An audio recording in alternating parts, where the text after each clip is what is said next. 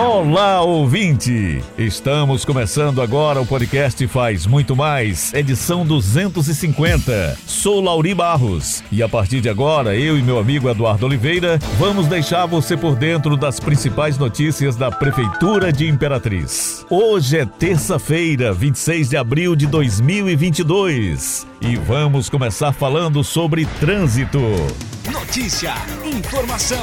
Nesta terça-feira, a Cetran deflagrou a Operação Estacionamento Livre, que consiste no recolhimento de cavaletes, cones e outros objetos que causam obstrução da via. O coordenador geral da operação, Odislan Maciel, disse que os condutores de veículos não podem obstruir o trânsito ou torná-lo perigoso e devem evitar depositar ou abandonar objetos na via, conforme disciplina o artigo 26, inciso 2 do Código de Trânsito Brasileiro. Durante a operação, os agentes recolheram placas, caixotes de madeira, carrinhos de mão e até cadeiras utilizadas como obstáculos para guardar o espaço. O supervisor de trânsito, Wesley Barbosa, ressaltou que a demarcação de estacionamento dificulta os condutores de estacionarem nas vagas regulamentadas, além de atrapalhar o acesso de pedestres ao passeio público.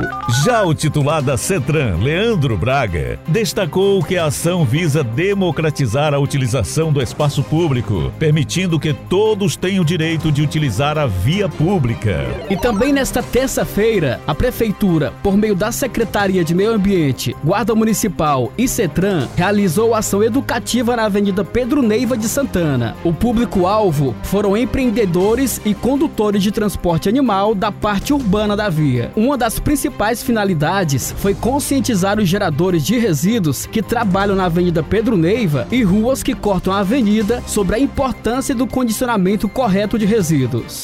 Foi observado que alguns animais com carroças estavam sendo colocados no canteiro central, aonde faziam fezes, urina e se alimentavam de plantas e grama que formam o paisagismo da extensão urbana da Avenida Pedro Neiva de Santana. A titular da SEMAR, Rosa Arruda, destacou que os carroceiros foram orientados a não colocarem seus animais no canteiro central da rodovia, pois os mesmos estavam danificando o paisagismo e colocando em risco a segurança de pedestres e ciclistas que utilizam o espaço para exercícios. Equipes da SEMOS realizarão neste sábado, dia 30, o dia D da campanha de vacinação contra a gripe e o sarampo em todas as unidades básicas de saúde. O objetivo é ampliar a cobertura vacinal do público-alvo da campanha na cidade, que nesta primeira fase são os idosos a partir de 60 anos e os trabalhadores da saúde. O dia D ocorrerá em todas as unidades básicas de saúde da cidade, no horário de 8 às 17 horas. Para vacinar, é preciso levar a carteira de vacinação ou cartão SUS e documento com foto. Os profissionais da saúde devem levar a carteira do órgão de atuação.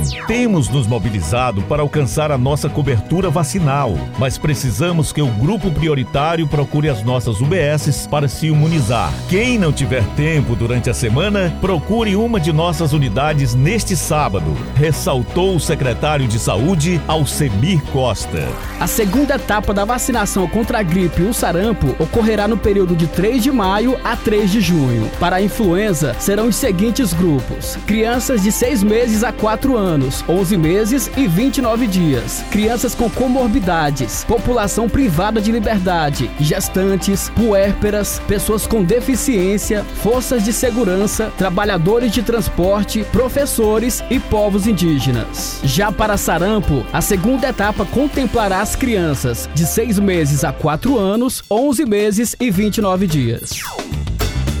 E aqui encerramos o podcast Faz Muito Mais da Prefeitura de Imperatriz. Agradecemos a sua atenção. Lembrando que esse e outros podcasts você pode acessar no portal imperatriz.ma.gov.br barra podcast, redes sociais e principais plataformas de streaming.